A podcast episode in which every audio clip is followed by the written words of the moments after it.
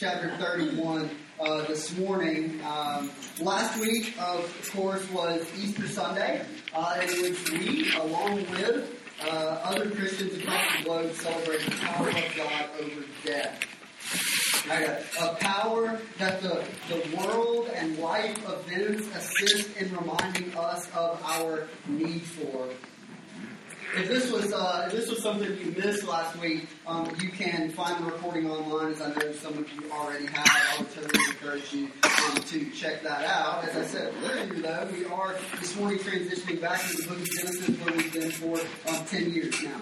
Uh, and we've got like 10 more to go. So, uh, no, not quite that long. Um, as I do, though, I want to give us a course as to where we were before taking a short break to look at John chapter 20 last week. And by short, I mean really short, because I mean we're 31 chapters in, and I could easily eat up the rest of our morning revisiting what has taken place up until this point. And so, what have we observed? Crash course here it is. God has chosen one family to set apart as he multiplies and blesses them so that he might bless other families, including you and I. He does this specifically, he does this ultimately through Jesus. Just to lay all of our cards on the table from the beginning, we love and look to Jesus as our King who rescues us right, who, who rescues us from sin and its consequences through his death in our place and resurrection so that we could be brought to life. I believe with all that I am that God uses the proclamation and explanation of this good news to advance his kingdom.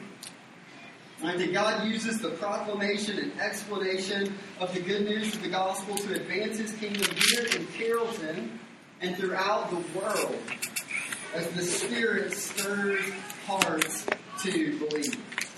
So, what is my agenda today? Do I have one? Yeah, absolutely, I do.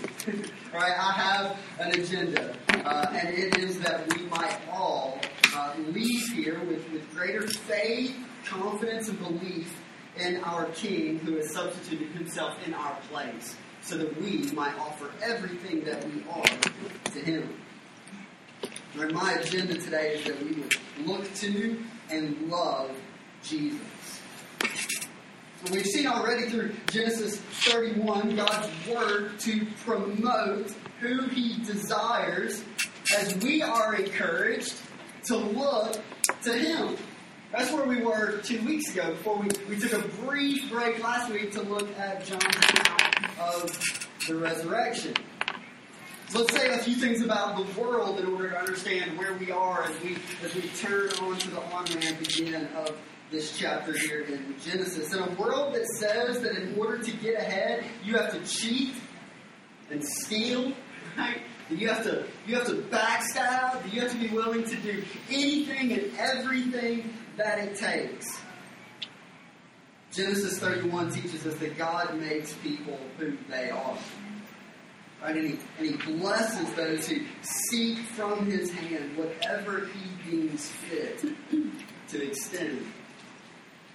This morning we find ourselves engaging a text around the issue of idolatry which means that the possibility exists that 50% of the room immediately zoned out and perhaps are even planning their escape as I speak even now.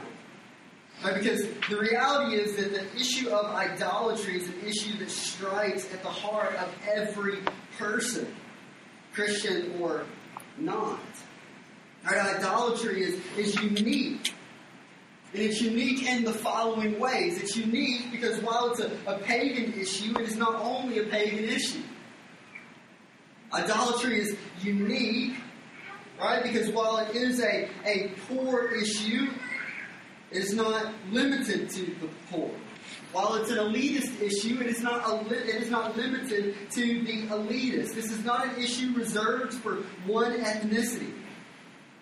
This is not an issue that is reserved for one theological camp or another. This is not an, an issue limited to academia. This is not an Old Testament issue only or a New Testament issue only.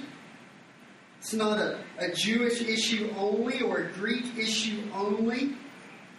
Instead, what we find as we come around this conversation of idolatry from Genesis chapter 31 is that this is a human race issue.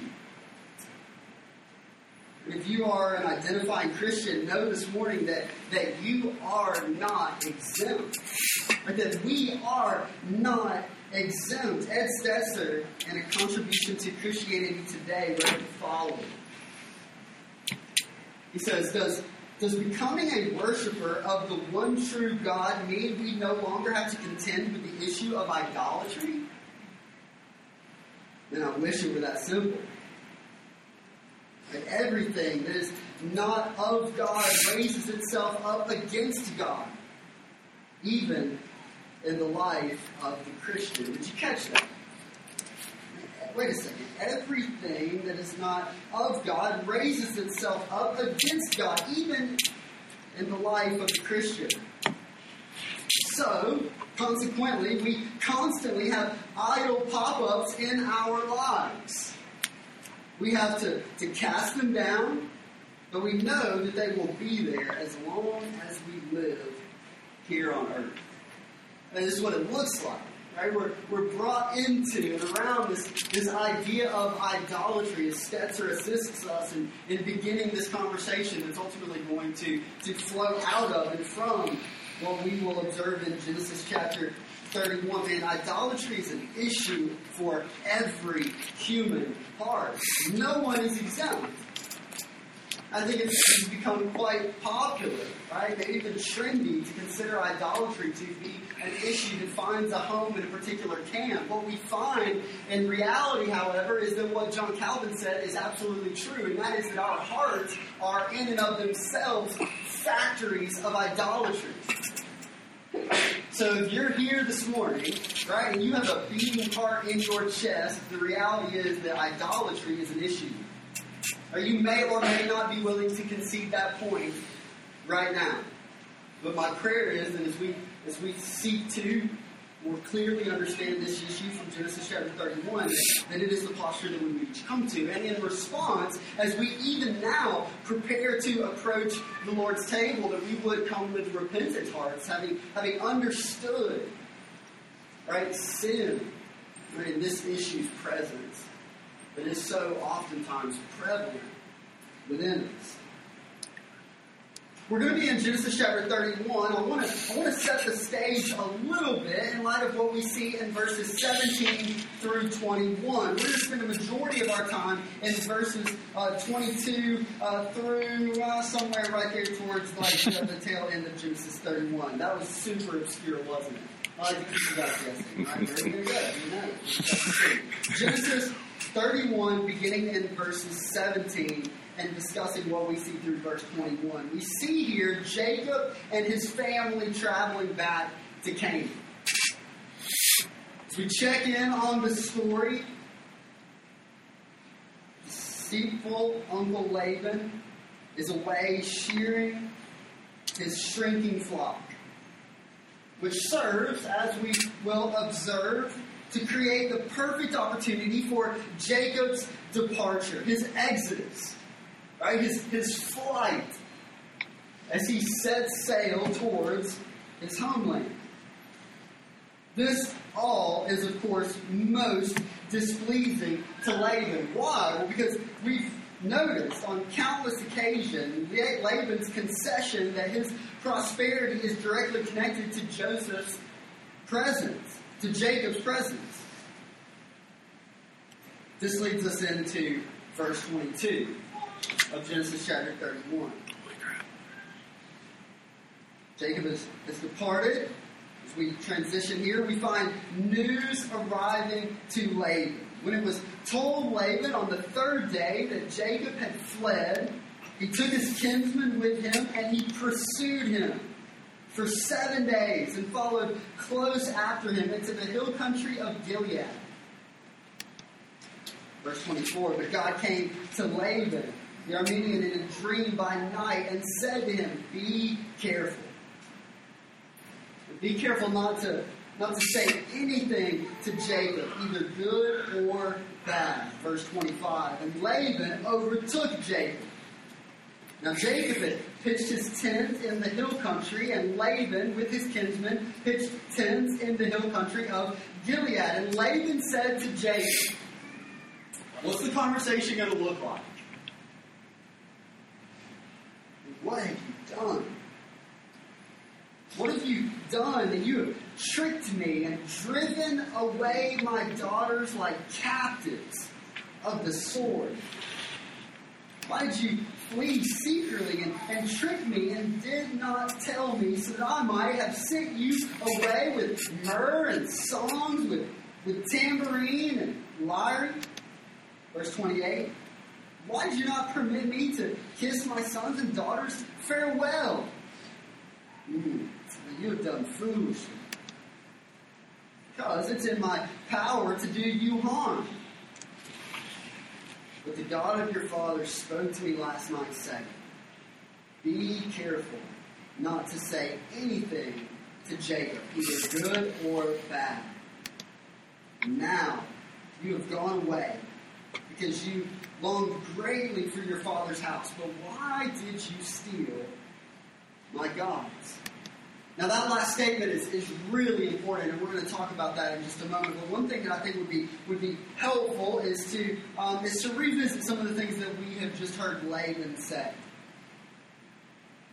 Over the past few chapters, we have observed multiple notable examples of Laban's failure. And Laban's failure as a father, Laban's failure as an uncle, Laban's failure as the leader of his family. He has on more than one occasion taken advantage of Jacob by treating his daughters as, as assets, pawns to be leveraged for his own personal gain. 14 years of labor squeezed out of Jacob as he held his daughter Rachel out as payment. And when she finally did become Jacob's wife, she was sent away in like fashion as Leah with almost nothing. Even after 14 years of service with Jacob, seeking to secure for himself a flock that would benefit he and his family, his wives, Laban's daughters, and, and children, Laban displayed notable self centered behavior. Laban is not a tight guy. right? Like to say it lightly. Laban is not has not acted cool in the slightest.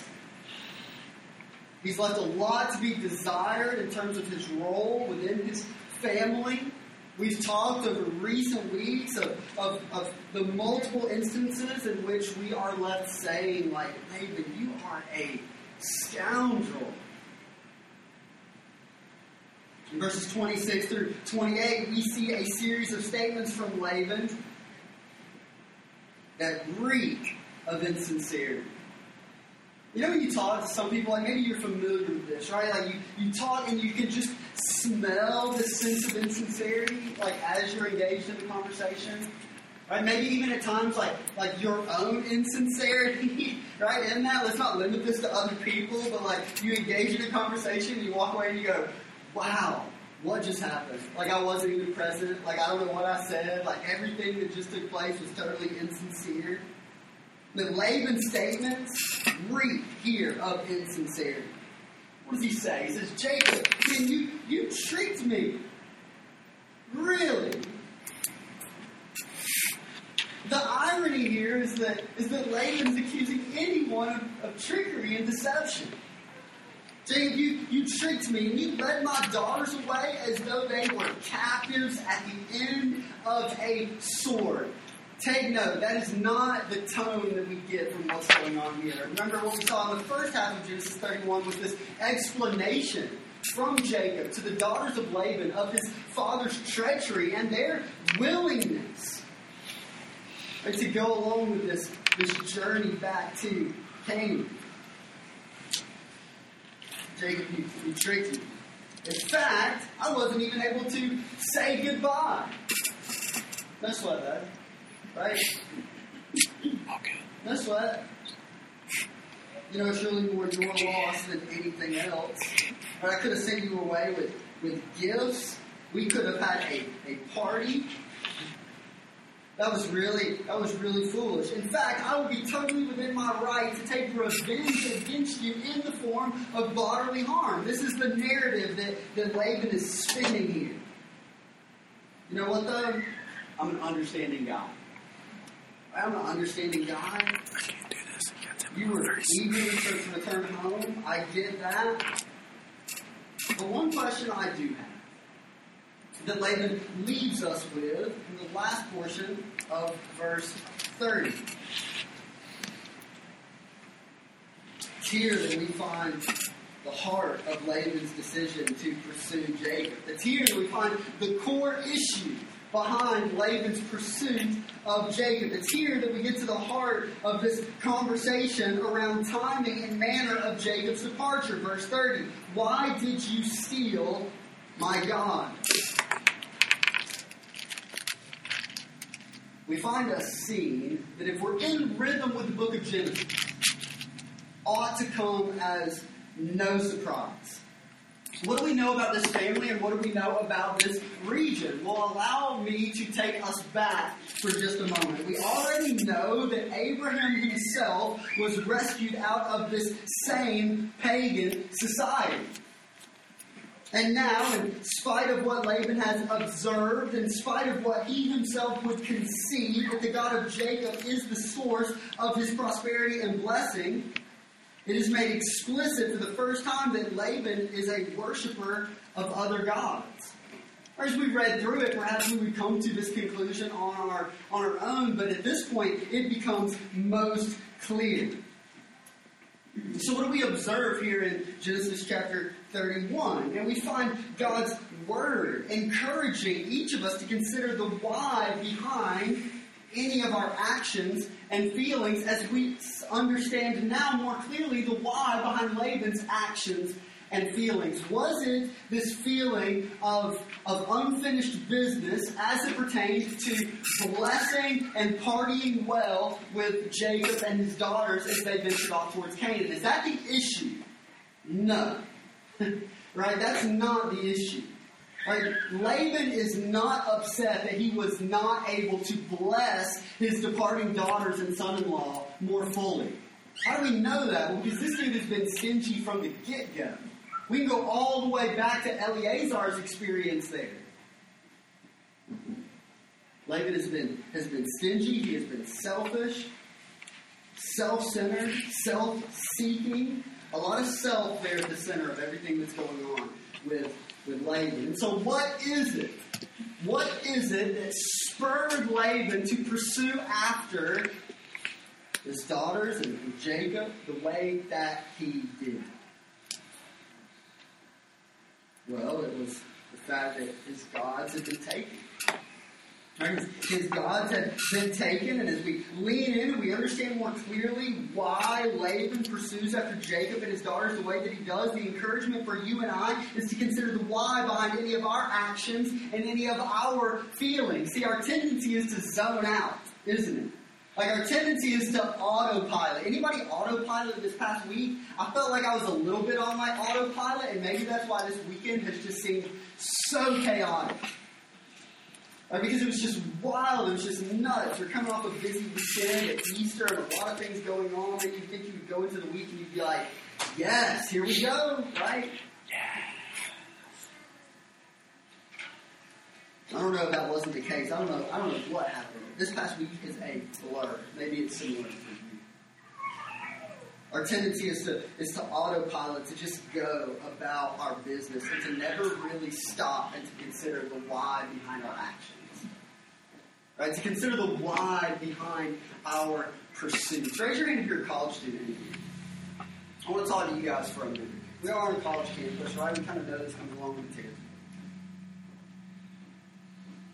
I remember being a college student, right? And I remember not asking myself the why question nearly often enough. And all of us in here didn't raise our hands to say we're not college students, maybe we've been college students, or we've been just like busting it in the workforce since like 85, right? Like maybe that's you. We would say that, that not considering the why behind our, our actions and our emotions oftentimes produces a degree of chaos within our lives.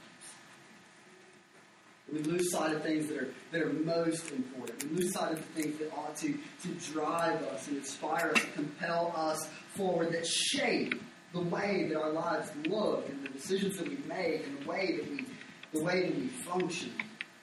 We find here God's Word encouraging each of us, regardless of what season we find ourselves in, to consider the why behind any of our actions and feelings.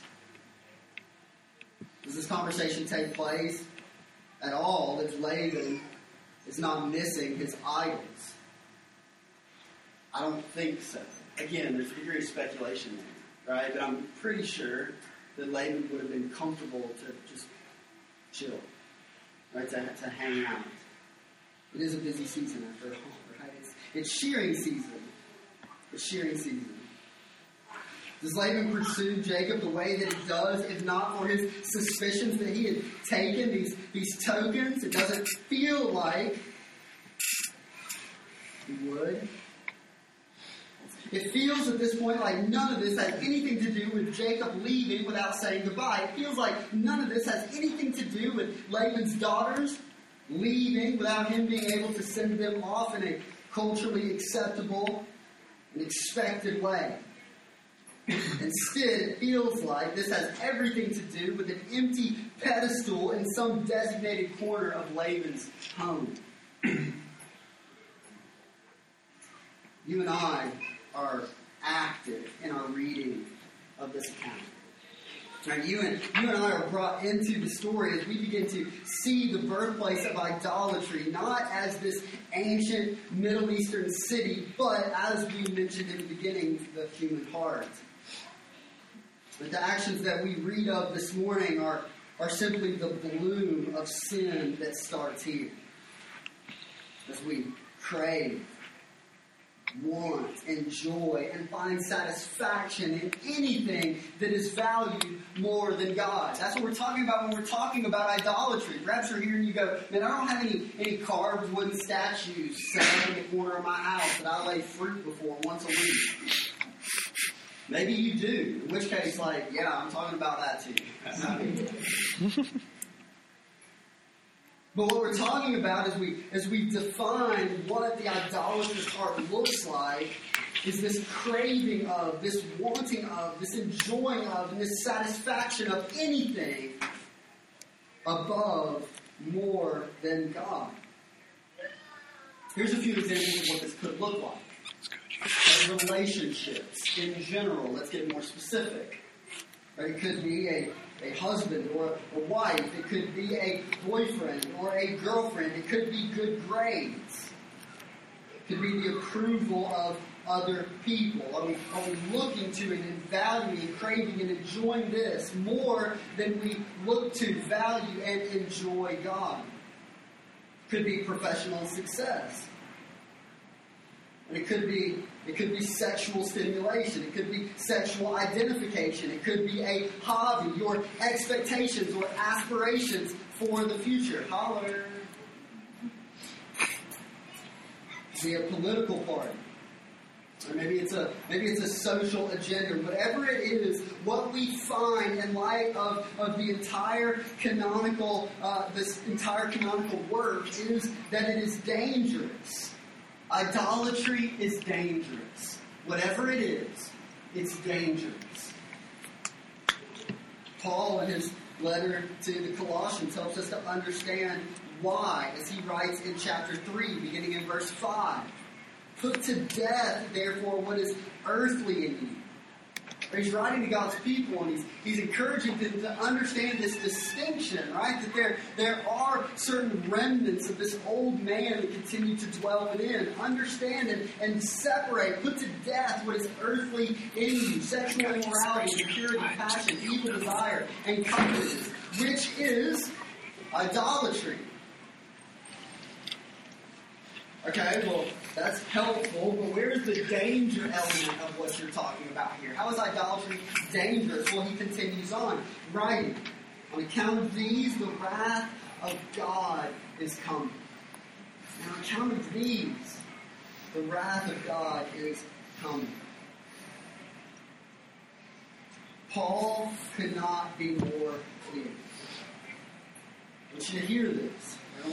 Wants to lean into this for a moment. Idolatry in any form is beyond an irritation to God. In fact, he will respond with wrath to its presence. And rightfully so. His very character demands this type of response. Let's consider what we know about who God is. Informed not by our opinions, but informed by His Word. God is holy. He's gracious. God is, is kind. And He is jealous. These traits, as, as we hear them, don't seem to coexist well they're actually not difficult to marry. I'll give you an example. Yesterday, Courtney and I were at a uh, we were at a wedding. Right, wedding season. It's wedding season. Busier than shearing season. I'm convinced. we are at a wedding, and um, man, I love going to weddings. Like I love participating in weddings. Like I love officiating weddings. But it is cool to just go and chill in a wedding, right? Just to like hang and like watch, observe, like be encouraged. It's this beautiful display of Christ's love for his church is displayed. You guys are going to get that real soon, right? It's fun to go to a wedding. And as I was watching, I was thinking about, about this, this idea that we see presented in Genesis chapter 31, and we're going to continue to unpack this. We've really only asked the question. Right? We've got a lot of work to do still. But as I was watching this, this wedding ceremony, I was thinking about this issue of, of idolatry and how, how understanding the character and nature of God and, and how all of these things, his love and jealousy, are able to coexist in a culture in which we would say jealousy and love typically don't coexist very well. In fact, those things seem to either be working in opposition to one another, right, or in conflict with one another.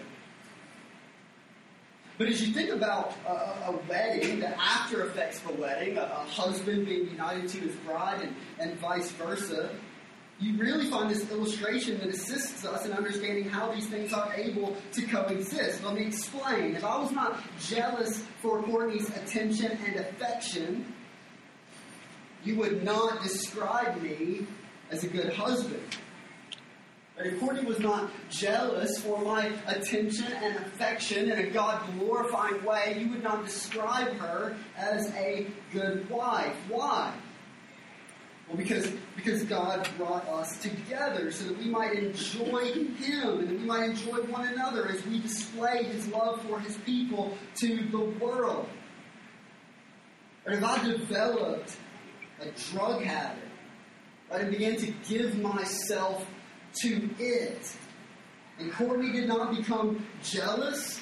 If she didn't become confrontational around this particular issue, we would label her an enabler, among other things. So when we think about like love and kindness being able to coexist with, with the jealousy, right? You and I sometimes have a, have a little bit of a hard time pulling that off, but God doesn't. It's, it's perfect and it's, and it's beautiful and it assists you and I in greatly understanding his character, the way that he works and, and functions and what he desires from us being what?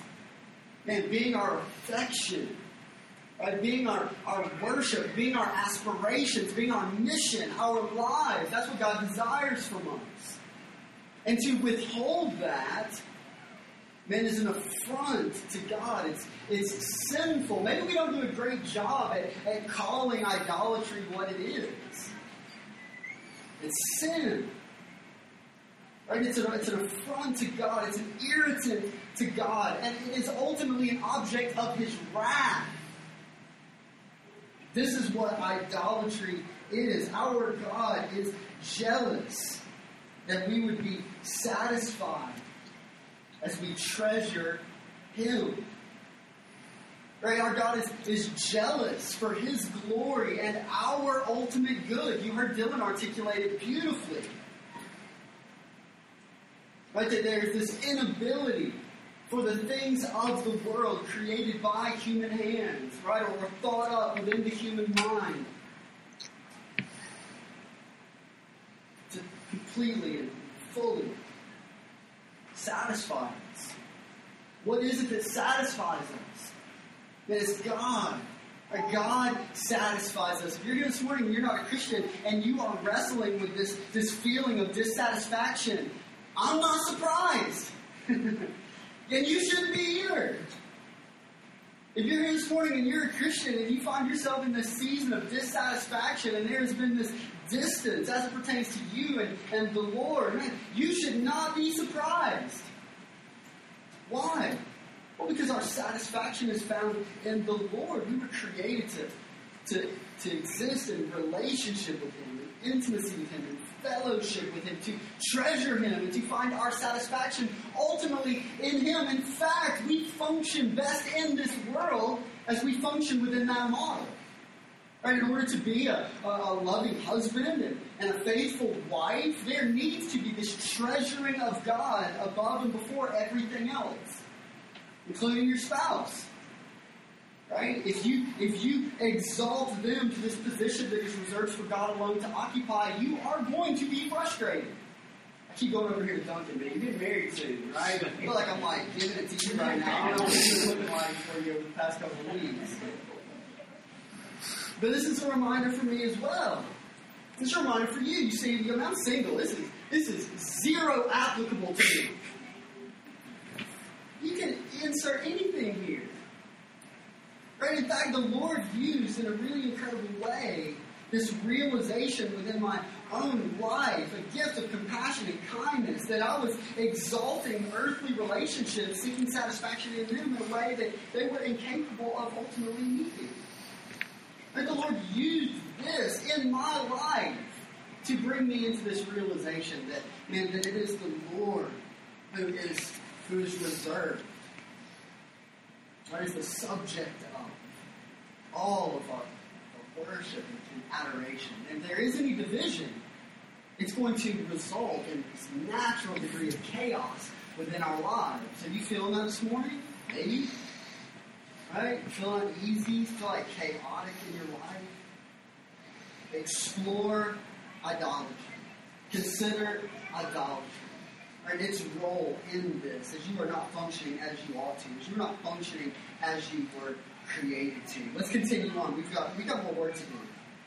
What's going to happen? The story continues. Verse 31. Jacob answered and said to Laban, Because I was afraid. So the question is, hey, why'd you why'd you take my gods?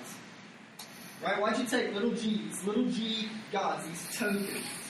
Why'd you take those? I was afraid. For I thought that you would take your daughters from me by force. Anyone with whom you find your gods shall not live.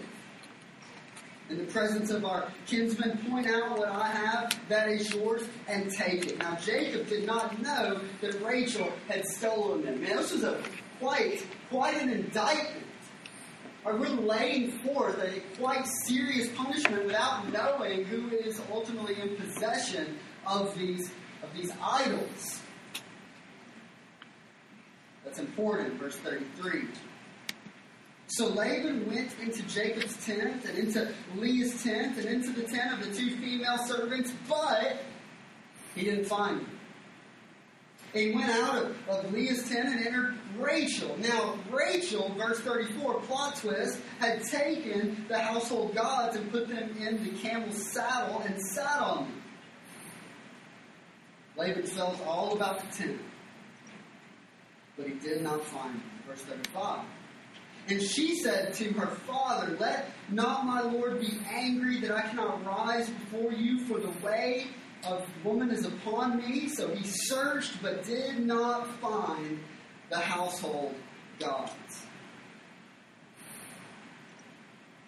Rachel took these idols. we don't know why We don't know why she she took them. Perhaps it was out of some sense of nostalgia. Right? I'm leaving home. There's this feeling as though she would not return, and so in an effort to to take a little piece of home with her, idols that are likely connected to, to years of, of personal experience Perhaps they were made of, of some valuable material, thus she pocketed them in order to sell them for a profit. Perhaps she is at this point holding on to some form of superstitious paganism. All of these would act only as speculation. So, what do we know? What is our attention to be drawn toward in light of what we read here? And what we do know is that through this, Moses, the original author writing to the original audience, is warning the people of God about this type of act while drawing out its foolishness. Remember what we said about, about the original recipient of this book. This is a book that is recorded for God's people as they prepare to go in and take possession of the land that God had promised them. We've seen hundreds of years of slavery within a, a, a paganistic and idolatrous culture Years of wandering in the wilderness, constantly tripping over themselves into sin again and again and again and again. And now they prepare to come in and take possession of this land. And Moses is writing them, recording the events that we have read here this morning as an effort to warn them against reverting back to previous sinful practice.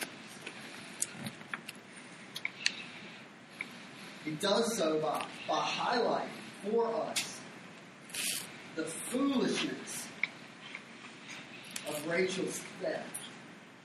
He does so by highlighting for us the foolishness of Rachel's idolatry, and he does so while at the same time emphasizing God's providential and sovereign work to protect. Spoiler alert. Nobody gets slain here at the end of this the scene. Right? Nobody is, nobody is killed. Why? The offer is on the table. Right? We've got a recipe for a very tragic scene. But God protects. Right? God keeps and God preserves. All, all for His glory. To opt for an idol that can be carried around in a saddle and sat upon over the God of Jacob. Foolishness. It's silly, isn't it?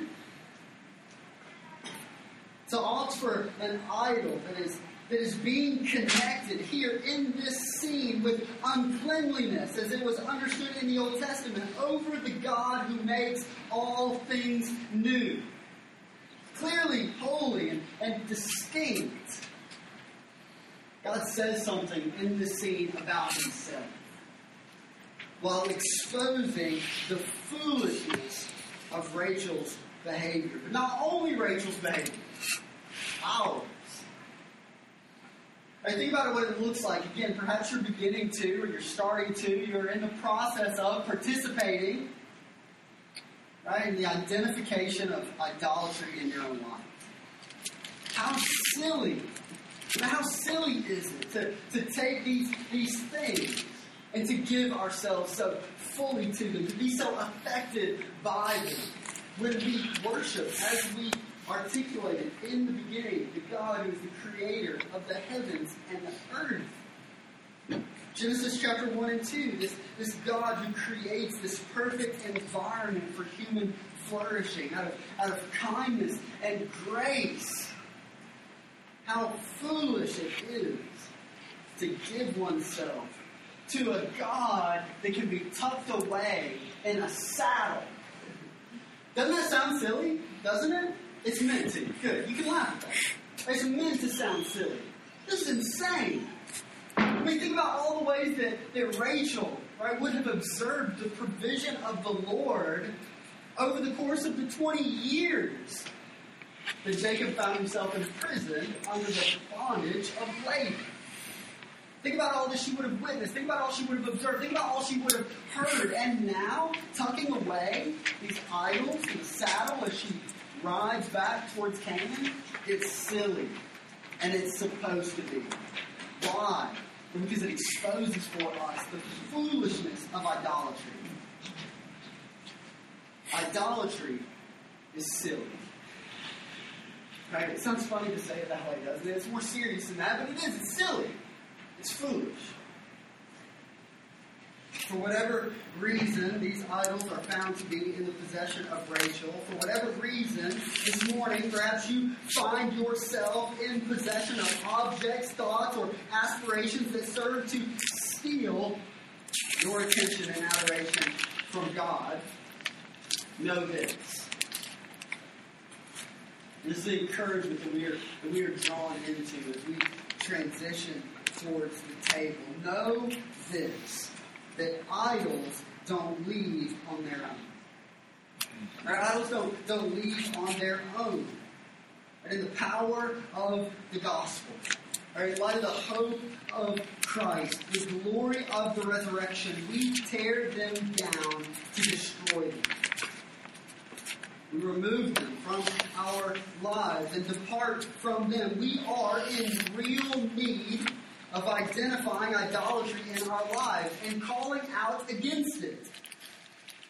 Knowing that as our love for God increases, our acceptance and, and tolerance of idolatry will decrease. Did you get that? How do we how do we see a decrease brought? In terms of our, our love and affection offered for the things of this world. Idol, idols, right? Idolatry. And we, we, we know, right? We grow in a knowledge of, the, of our understanding of the love of God. And we understand that as that increases, our acceptance and tolerance of idolatry will naturally decrease. We are all brought under conviction. We all realize this morning that we have great need.